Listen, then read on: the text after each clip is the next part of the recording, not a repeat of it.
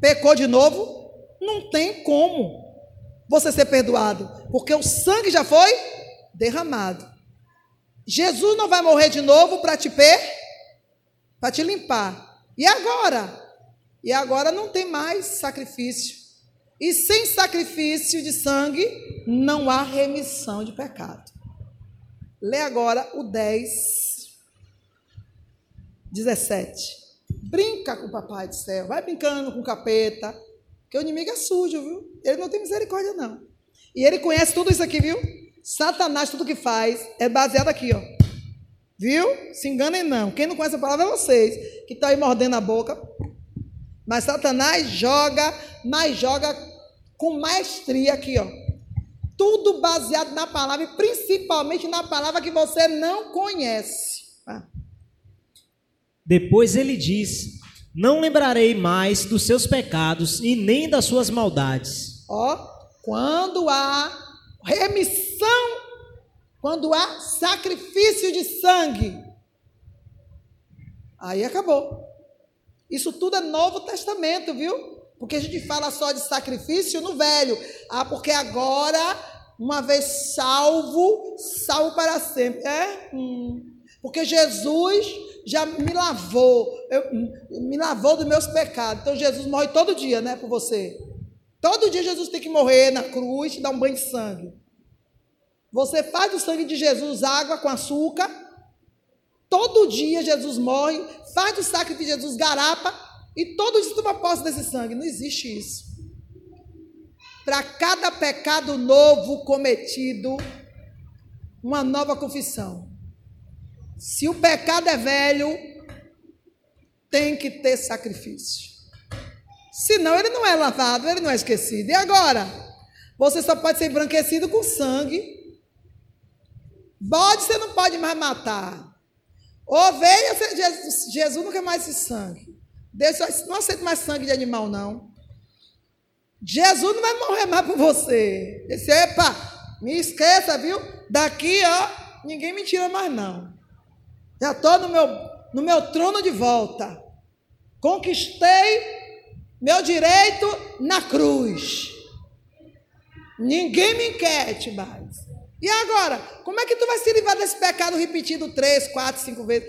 Eu quero é saber. Não lê Bíblia, não ora, não busca a revelação de Deus, não está nem aí. Vocês não querem céu. Vocês não querem morar com Deus, é tudo balela. Hoje meu filho teve um sonho do céu caía como se fosse é, meteoros cor de lilás neon, aquele lilás bem reluzente no céu. Só que depois ele olhava bem que não era meteoro, eram anjos. Velocidade, quando ele olhava bem, estava todo mundo, a senhora mandava se reunir todo mundo em um lugar e me dava uma lista e dizia, ó, não vou ficar aí não. Não vou, ficar, não vou estar aqui, não. Mas essa é a lista. Só entra quem está nessa lista. Aí eu dizia, manhã a senhora vai para onde? Não interessa. Eu, eu mandei você colar comigo. Eu mandei você ficar de olho nos meus passos. Não ficou, não? Então você vai ficar aí. Faça o seu, seu serviço. E diz que muitos irmãos conhecidos, muitos, amanhã do tempo da, de quando a gente morava em todos os outros lugares, eu via pessoas. E os, os anjos vinham, e quando os anjos vinham, subia um bocado de ave preta, ave de rapina, eu digo demônios, para impedir esses anjos de voltar. à guerra o que é espiritual, né? Principado do ar. E essas aves, ela tinha, tinha asas enormes. Esses anjos desciam, e onde esses anjos tocava, a pessoa sumia. E quando eu percebi, eu, a gente estava debaixo de, de, de, alguma coisa. Quando eu percebi, empurrava todo mundo, aí eu entendia qual era a minha missão. Que a pessoa estava com medo do, dos meteoros, que eram anjos, mas não era para ter medo, era para se expor mesmo, para poder ser levado. E muitos fugiram. E os que fugiram foram para algum lugar para esconder. Os bichos eram bichos que eu nunca vi na terra. Os bichos estavam de demônios. A gente já, Jesus está voltando. Eu fiz esse sonho aí, meu filho. Significa o arrebatamento. E que o arrebatamento não vai ser tão lindo como a gente está pensando, facinho não. Porque o diabo não vai ficar de braços. O diabo não vai. Ou vocês acham que vão? Vão, que eles vão ficar parados. Não, porque diz, não, irmão, o que ele vai tentar segurar de crente aqui não vai estar no gibi. E mas diz, mãe, eu estou agoniada. Eu digo, vá buscar o Senhor. Mãe, eu vou descer mais. Eu digo, desça, busque. Porque Jesus pode não vir agora, mas pode vir para você. Mas pode vir para mim. Ou para qualquer um de nós. São alertas, são avisos. Então, quando eu vejo essa igreja cometendo coisas que o Senhor não abomina e vivendo como se tivesse tudo bem, não lê Bíblia, não procura saber o que agrada a Deus, o que não. Porque se eu tenho um Senhor e eu quero morar com Ele, eu tenho que saber o que, é que agrada a Ele, porque eu quero ficar com Ele. Eu quero que Ele se agrade de mim. Mas os crentes vivem, mas os crentes vivem como se Deus fosse empregado. Como se Deus tivesse que fazer questão que você vai morar com Ele. Oh, gente. Se você soubesse que a matemática de Deus é outra, Agora, sempre foi, ou você se esforça, ou você luta, ou você vai ficar. Ele não faz questão de quem não faz questão dele. Acordem. Acordem. Eu não sei como vocês conseguem separar o espiritual da vida natural de vocês. Eu não desde que eu descobri que o espiritual é real e ele tem que fazer parte da vida de todo ser humano, porque nenhum ser humano foi criado fora do espiritual, que eu não me aparto dele. E se fizer um pouquinho de silêncio, eu digo: epa, não, volta aqui e vou lá saber o que é. Porque eu conheço o barulho do espiritual. Eu conheço. E vocês não querem nem saber. Como é que consegue viver longe desse Deus que vocês dizem tanto ser dele, dizem tanto amar ele, tudo de boca, tudo conversa fiada. Pelo amor de Cristo, acordem. Por isso significa que está havendo resistência da carne. Se confessa, não mantém o padrão de santidade, recebeu o perdão, mas não, se, não consegue se manter limpo, comete o pecado de novo, e de novo, e de novo, está havendo resistência na carne. Então, somente a expiação da culpa pela culpa te tornará trazer para perto de Deus. Como vai haver expiação da culpa se não tem mais sangue? Me conta aí. Irmã Márcia, agora eu me preocupei. Tem que ter uma saída? Tem. Se você ler Bíblia, se você buscar conhecer o seu Deus, tem. Porque por mais que eu pregue aqui, se não houver desejo no seu coração de querer mesmo ser liberto, Jeová não vai abrir a revelação. Porque a palavra ela é revelada. A palavra ela só não volta vazia do endereço pelo qual ela desejou, desejou entrar e chegar. Se a palavra não é desejada, ela não vai. Porque ela não quer voltar vazia, ela não quer bater fofo. E tem crente aqui cínico espiritual. Há um cinismo espiritual. Está nem aí. Por quê? Porque Deus está falando, não está acontecendo nada. Por enquanto, né? Daqui, janeiro, vocês vão ver o samba de crioulo dolo nessa igreja. Janeiro, o que vai ter de crente cantando hino de vitória, mas o que vai ter de crente apanhando. Ó, eu digo, Jesus me deu uma viagem, pelo amor de Cristo. Jeová me mande para qualquer lugar, até para a África eu vou se ele me mandar. Não, eu não quero ir para. Mas até para a África eu vou. Porque já está fedendo o nariz de Deus esse cinismo de vocês. De alguns, né? Que se for todo mundo, eu estou frita. Eu espero que seja de alguns. Porque o pecado é que nos afasta de Deus. João 9, 31. Sabemos que Deus não atende a pecadores, hum.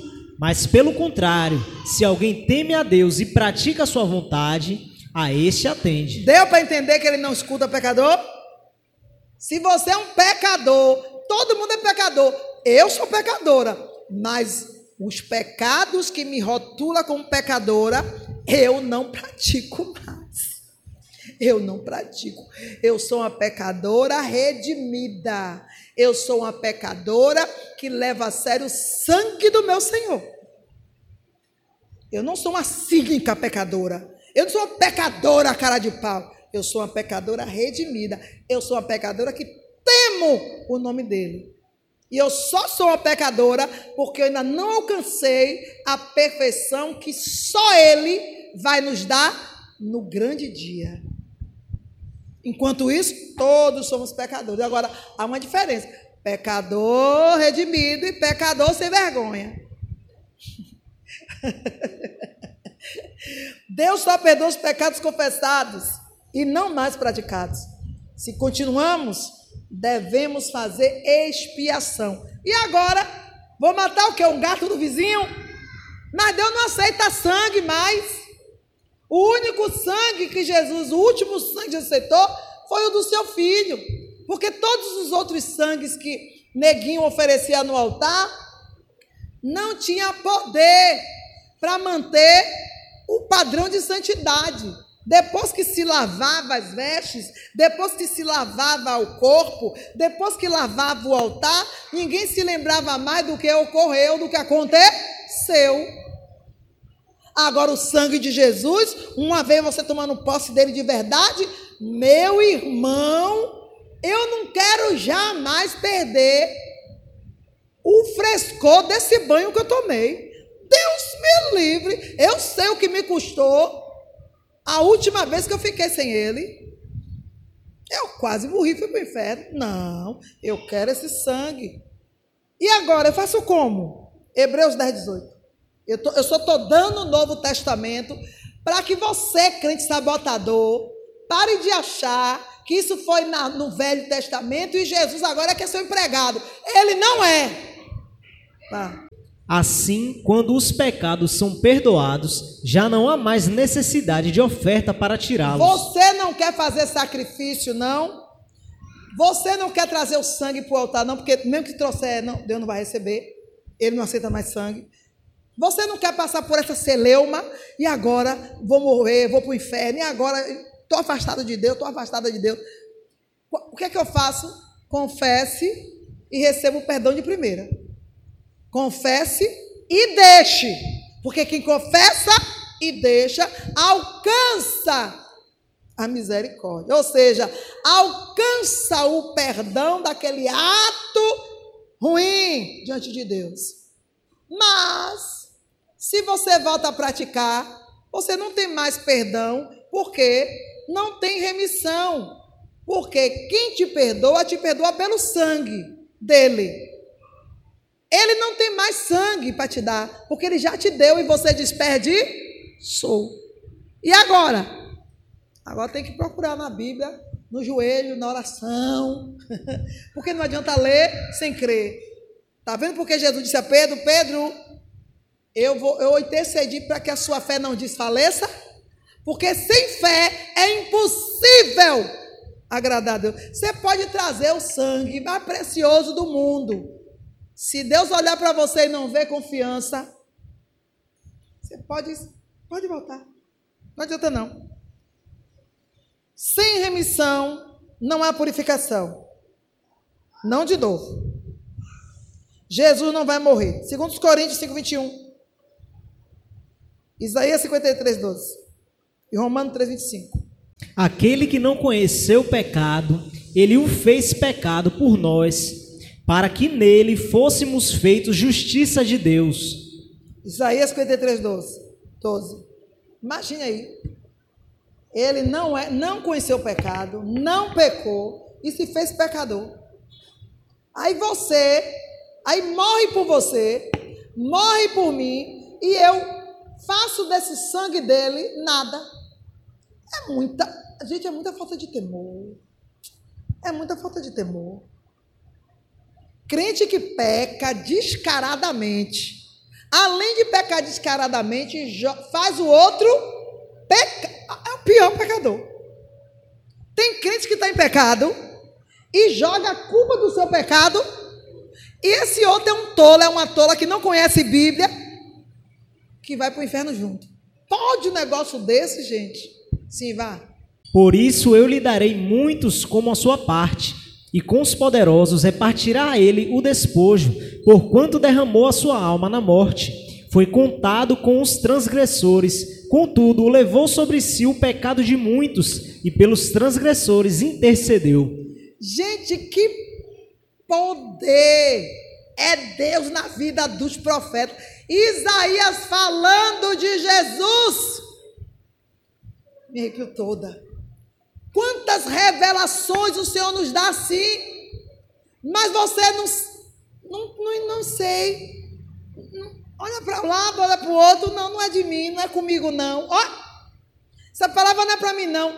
Quantos deixaram passar uma revelação preciosa dessa? Que somente nós hoje, os que creem de fato, tomam posse, Jesus Cristo. Isaías falando de Cristo. Um profeta há quase cinco mil anos atrás, antes de Jesus, sonhar, porque Deus não tinha revelado para ninguém. Esse plano de salvação, irmão, era inédito. Ninguém sabia. Deus ainda estava elaborando, porque Deus ainda acreditava que algum dos seus servos poderia vencer o pecado. E ninguém conseguiu vencer o pecado. Deus revela a Isaías o seu projeto de salvação. Que coisa extraordinária. Eu, sou, eu fico embasbacada. Quantas vezes o senhor me fala coisa que a pessoa olha assim para mim, entendi não, e, e joga fora. Mas eu guardo. Depois de anos, se cumpre. Aí a pessoa volta e diz, eu não me lembro não, mentira, eu lembro de tudo. Mas eu estou no meu direito, porque eu já regozijei, já glorifiquei a Deus, porque eu criei e a pessoa jogou fora. Como foi aquela palavra que Deus falou? Sei não. Quem tinha que guardar era você. E eu fico bem cínica mesmo. Eu fico assim, meu Deus, como é que pode Deus revelar a meros mortais coisas que não estão na luz? Está longe, ó, longe. Eu acho extraordinário esse poder de Deus. Eu. Né? Romanos 3,25. Deus ofereceu Cristo como sacrifício para que pela sua morte na cruz Cristo se tornasse o meio de as pessoas receberem o perdão dos seus pecados. Pela fé nele, Deus quis mostrar com isso que ele é justo. No passado ele foi paciente e não castigou as pessoas por causa dos seus pecados, mas agora, pelo sacrifício de Cristo, Deus mostra que é justo. Assim, ele é justo e aceita os que creem em Jesus. Aleluia. Não desperdiça, não, crente. Porque ele te aceita em Jesus, porque através do sangue dele temos de novo, livre acesso ao Pai. Você peca, esse acesso é interrompido. Por quê? Porque há anjos, querubins e serafins que gostaria de ser para Deus o que nós somos e eles não são. Então, quando eu e você pecamos, os anjos fazem assim, ó. Aqui não, né? Agora é minha vez. Dá para entender? Os anjos dizem, aqui você não passa. Aí você passa pelo. Ainda que passe pelos anjos, querubins, serafins, arcanjos. Você chega quase na porta com suas lágrimas de crocodilo, você quase convence os anjos, né? Você quase, os anjos com medo de receber um pau de Jeová, porque Jeová ama a obra das suas mãos, somos nós, seus filhos. Porque foi a única obra que ele adotou para o filho, foi nós. Entendeu? Porque tem mais seres mais formosos e mais bonitos que a gente, e que está vendo a face dele, e Deus não tem esse xodó que tem nós, né? Aí o anjo até com medo de tomar uma paulada de Jeová, vai, alguns liberam, tá bom. Só que chega perto da porta que dá acesso ao trono, tem lá o guardião, o Espírito Santo. Esse, tu não passa nem que a vaca tussa. Mas tu não passa de jeito nenhum.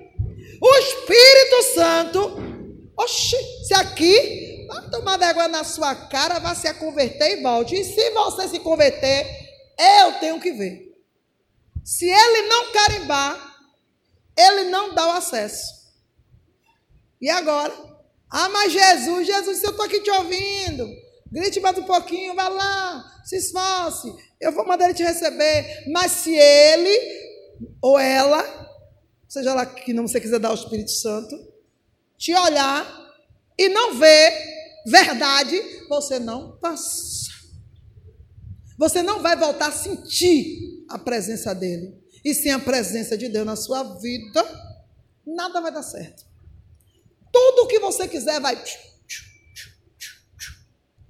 Tudo. Agora, a presença de Deus na sua vida, você não precisa de nada, nem ter nada. Ah, parece que você tem tudo. Parece que você tem tudo. É muito fácil de perceber isso, gente. Muito fácil. Sem a purificação, não estaremos diante de Deus. E eu vou dar resposta no novo e no velho. Deus não mudou. Ele não muda, ele é imutável. O que está escrito, o que ele deixou escrito no novo, no velho, continua presente no, velho, no novo. A ordem que ele deu aos profetas, aos nossos antepassados, ele continua dando. O que os antepassados fizeram, Jesus teve que fazer. Os apóstolos fizeram, os profetas. Minha vida é uma vida de sacrifício. Eu faço sacrifício não mais só por mim. Eu, eu confesso que eu faço menos por mim, porque eu não tenho nem tempo de pecar, cuidando dos pecados alheios. Eu acho até bom. Obrigado, Jesus por ter me colocado nessa posição. Eu, eu glorifico a Deus por isso, porque eu não tenho mais tempo. Quando eu penso, já estou com sono, já estou dormindo, daqui a pouco estou embaraçado em outro pecado de novo lá dos outros. Eu tenho que dar conta a Jesus. Mas ele deixou a lei. É uma lei. O mundo espiritual segue princípios. Princípio é lei. Não muda todo. Não, não tem mudança. Deus não muda. Jesus disse assim: ó, eu não vim abolir, eu vim cumprir. E Jesus cumpriu a lei. Jesus, desde o seu nascimento até a sua morte, foi uma vida de quê? Sacrifício. Desde que Jesus nasceu até a sua morte, foi de vida de sacrifício diante de Deus. E qual é a tua vida de sacrifício que tu tem feito? Tu não sacrifica nada. Pelo contrário. Pelo contrário. Pelo contrário. Ai, ai. Você quer que sacrifiquem-se por você. Não tem crente que quer sentar na cadeira de Deus? Quer que você obedeça a Deus para beneficiar quem? Ele ou ela. O sacrifício que você, que Deus exige de você, é sua para Ele. Não é para o homem ou a mulher se aproveitar e dizer: olha o que Jesus disse para você fazer, faça, viu? Peraí, vai sentar na cadeira de Deus, vai tomar lugar de Deus agora na vida da pessoa? É? Bem assim é quando Deus fala, quero que você mude. Aí a pessoa vai dizer, não, não mudou. Peraí, o que é está acontecendo? Hum, a, abaixo de Jesus, a ordem é para todos. Essa ordem aqui é para mim, é para você. Sacrifício vivo todos os dias. Derramamento de sangue. Irmã Márcia, eu não posso derramar de animal. Não posso derramar o de Jesus. de quem é o sangue? O céu! Jesus disse o quê? Quer vir após mim, neném? Quer usufruir do que eu vou preparar, do que eu preparei? Venha. Mas antes, Negue a si mesmo. Tome a sua cruz, ó, e me siga. Faça o seu sacrifício. Faça agora a sua parte. Não leva a sério o meu, não? Então venha e faça o seu. Porque se você não fizer o seu, lá você não vai entrar, não. E agora, estreitou? Pois é. E vai continuar estreitando, porque a partir dessa palavra, você não vai dizer que não sabia e a porrada vai ser segura de papai. Sem a purificação, não estaremos diante do Pai. Ezequiel 44, 27, Atos 21, 26, Marcos 1, 43, Lucas 2, 24, 2 Pedro 3, 14. Anote. Não são versículos aleatórios. Eu não escolho o versículo, eu estou pegando o versículo que fala exatamente o que você tem que saber e o que a palavra está dizendo. Não tem negócio de. Esse aqui tá bom para botar aqui. Eu vejo muitos estudos assim. Esse aqui dá, cabe aqui. Não. É a palavra revelada. Quando Jesus disse aqui, ó, lê aí Atos 21, 26. Lê aí. Era disso que Jesus estava falando, desse assunto de hoje. Então Paulo falou com os quatro homens e no dia seguinte tomou parte com eles na cerimônia de purificação. Depois entrou na área do templo para avisar quando iam terminar os dias da purificação. Isso é, a ocasião em que cada um dos quatro homens deveria oferecer o seu sacrifício. Aleluia! Que coisa linda! Lê um versículo antes aí. Mas, quanto aos não-judeus que se tornaram cristãos, nós já mandamos uma carta a eles, dizendo o seguinte: não comam carne de animais que não foram oferecidos em sacrifício aos ídolos, nem sangue, nem carne nenhuma de animal que tenha sido estrangulado, e também não pratiquem imoralidade sexual. Oh, glória! Paulo já tinha avisado aos líderes das igrejas lá em Jerusalém que não colocasse cargo nenhum sobre quem estava se convertendo. Porque cada um estava dizendo: tire isso, tire aquilo, bote isso, bote aquilo. Paulo então chega e diz: espera aí, as ovelhas são minhas, Jesus me deu. Vocês estão cantando no puleiro dos outros, porque Paulo ganhava, expor para Jesus, e levantavam líderes. Paulo ganhava e dizia: toma conta dessas ovelhas. Paulo, por isso que ele passou a ser apóstolo dos apóstolos.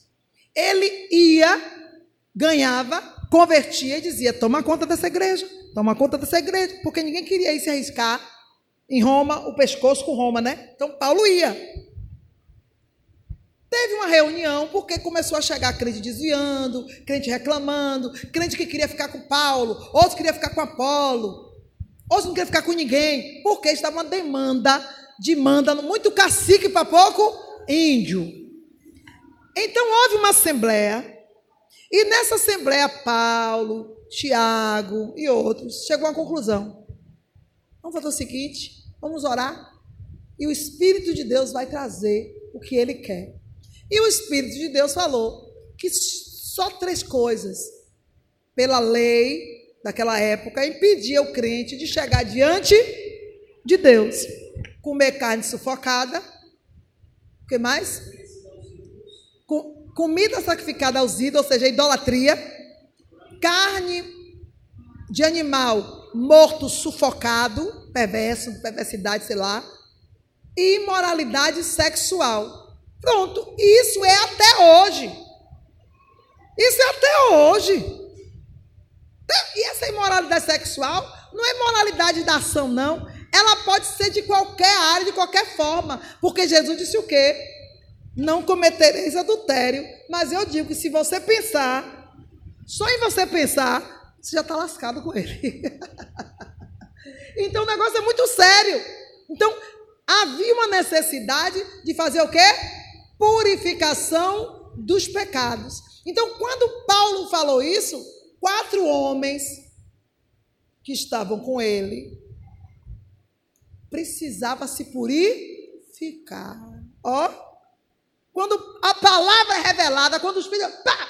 Quatro chegou assim para Paulo, assim, Paulo, é dia de ir lá para a sinagoga, é dia de purificação. Todo judeu tinha um tinha festa da purificação. E eu não ninguém pode se apresentar nesse culto de purificação sem estar purificado. Caía durinho, irmão. Hoje você não cai durinho não, mas tu cai de qualquer jeito. Dia, dia por dia, se for espiritual, vê que você já está caída de hoje da presença desse Deus. Se cai do mesmo jeito, continua. Deus não mudou, não. Aí diz assim para Paulo: só que os profetas naquela época viviam só para isso. Os profetas eram mais ousados que os de hoje. Os profetas daquela época ficavam meio de plantão. Tá mentindo, né? Vai morrer. Puf, morria. Tá brincando com Jeová, não tá? Fique cego, ficava cego. Por quê? Eles viviam só para isso, não estavam nem aí. Hoje em dia, oh, irmão, hoje em dia a gente está cansado. Os profetas de hoje, a maioria se corrompeu já. Disse, ah, quem vai cuidar de crente rebelde é o coelho. Vá, quer pecar? Peque mesmo, vá mesmo. Ou então, ó, prega aqui assim, ó, prega, ó, hum, dananana. Já preguei a palavra. Ó, fui. Ou então faz igual o Abraão. O, o Abraão. Mas Abraão, eu queria mandar. Lá tem uns profetas, eles ouçam. Nem Abraão quer perder mais tempo.